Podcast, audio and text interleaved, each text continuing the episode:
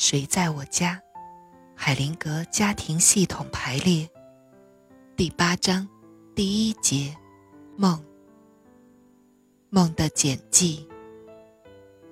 拉斯说：“前两天我做了一个梦，现在只能想起一小段。我认为这可能是一个系统性梦。”海灵格说：“好，讲讲它，就好像正在发生一样。”拉斯说：“我躺在床上想睡觉，门开了，进来一个女人。”她脸上表情激动，向我快速走来。海灵格说：“够了，我们用这些就能处理了。”我觉得像一个原生梦，它包含着一段记忆。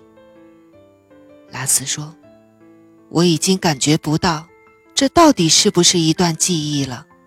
太糟糕了！哦，我的头正在发烧。”海灵格说。看看女人的眼睛，你能看到吗？闭上你的眼睛，盯住女人的眼和嘴。拉斯说：“我我认得那张嘴，但不认得那眼睛。”海灵格说：“谁的嘴？慢慢来，小心观察那张嘴如何动，还有眼睛。”那是最容易记忆的部位。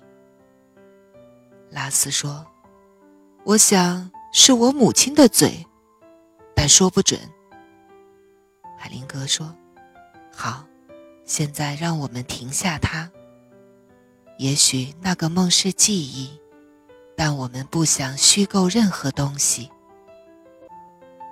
让我们看看，接下来几天里，在你身上。”会不会发生一些事情？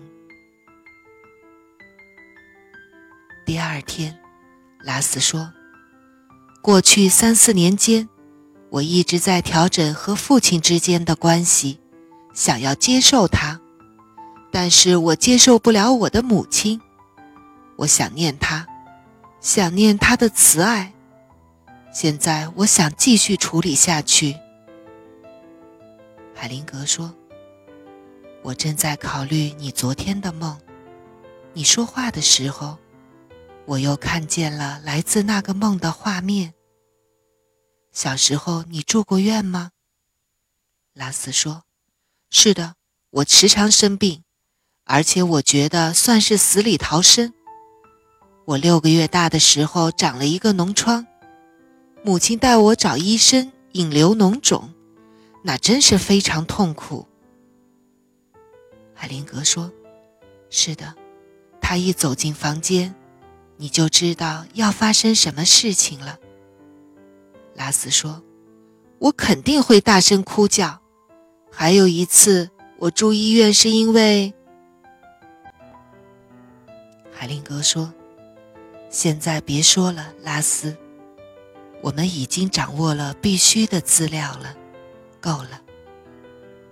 我们开始吧。”我们不需要更多的东西，那可以很好的解释你的梦。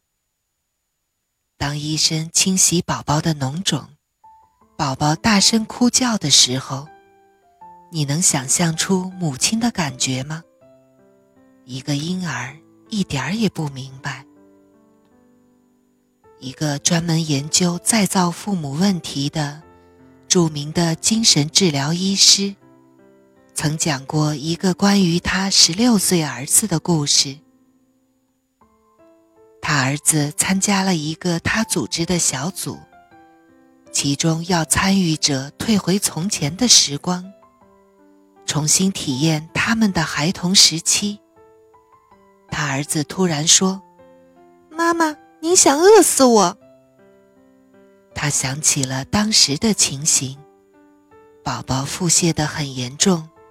医生要禁食二十四个小时，宝宝康复了，但是存在于记忆中的，却是有人想饿死他。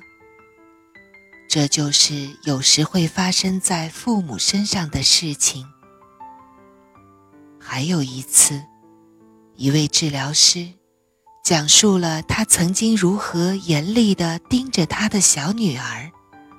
后来，女儿跑到母亲那里说：“爸爸打我。”那就是他保留在记忆中的东西。如果你愿意体会儿时母亲带你看医生时的感觉，你就能解决那个画面。如果他把你扔在医院中不管的话，那就更糟了。